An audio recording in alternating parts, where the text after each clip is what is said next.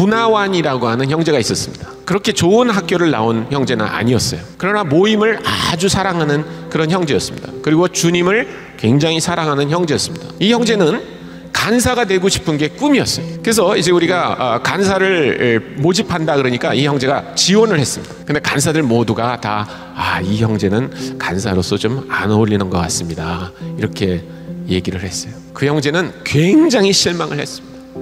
자기가 하나님을 섬기기 위해서 간사가 되는데 왜 나를 뽑아주지 않습니까? 그러면서 아주 괴로워했어요. 그래서 저도 기도를 하다가 그래 이 형제가 아, 일할 것이 반드시 있을 것이다. 그래서 제가 그 다른 간사들에게 제안을 했습니다. 나는 우리 구나완이라는 형제가 간사가 됐으면 좋겠다. 다른 형제들도 오케이 해서 그 구나완을 간사로 뽑았습니다. 구나완 형제가 간사가 된 다음에 얼마나 얼마나 열심히 일을 하는지 몰라요. 그 형제 때문에 우리 조이 안에 있는 시설물들은 반짝반짝 빛이 나기 시작했습니다. 정말 헌신해서 주님을 섬겼어요.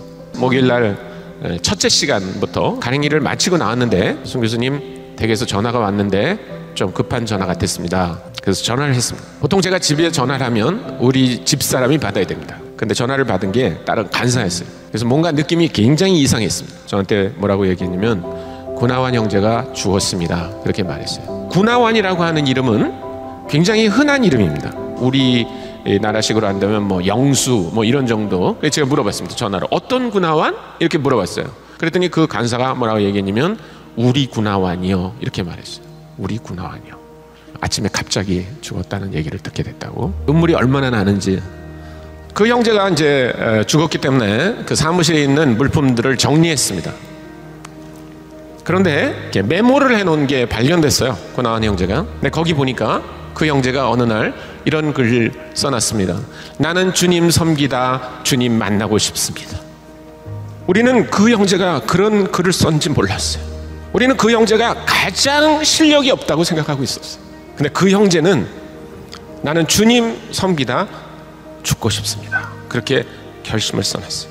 그 형제가 섬긴 일은 그렇게 사람들이 높이 평가하는 일들이 아니었어요. 늘 청소를 해야 됐고 오토바이가 고장나면 그것을 고쳐주고 하는 일들을 했습니다. 그러나 그 형제가 주님 품에 돌아간 다음에 조이 사역은 아주 힘들어졌습니다. 왜냐하면 그것을 메꿀 사람이 없었어요. 저는 구나완 형제를 생각할 때마다 언제나 이 노래가 생각납니다. 주님, 나로 살아있는 그 주님의 재단 되게 하여 주옵소서. 주님 앞에 여러분의 삶을 드리기를 바랍니다.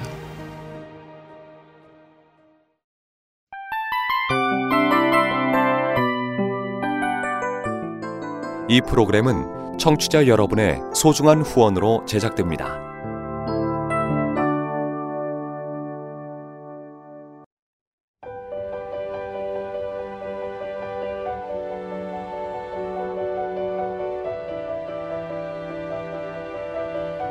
세상에는 수많은 교회들이 있지만 더 깊이 있는 말씀 강해를 찾기 위해 크기로만 교회를 선정하지 않습니다. 보다 좋은 영적 콘텐츠를 더 많이 나누기 위해 방송비를 받지 않습니다. 1년 365일 복음만 전하고 싶어서 우리는 광고를 하지 않습니다. 온누리의 복음을 땅끝까지 CGN TV와 함께 땅끝 성교사가 되주세요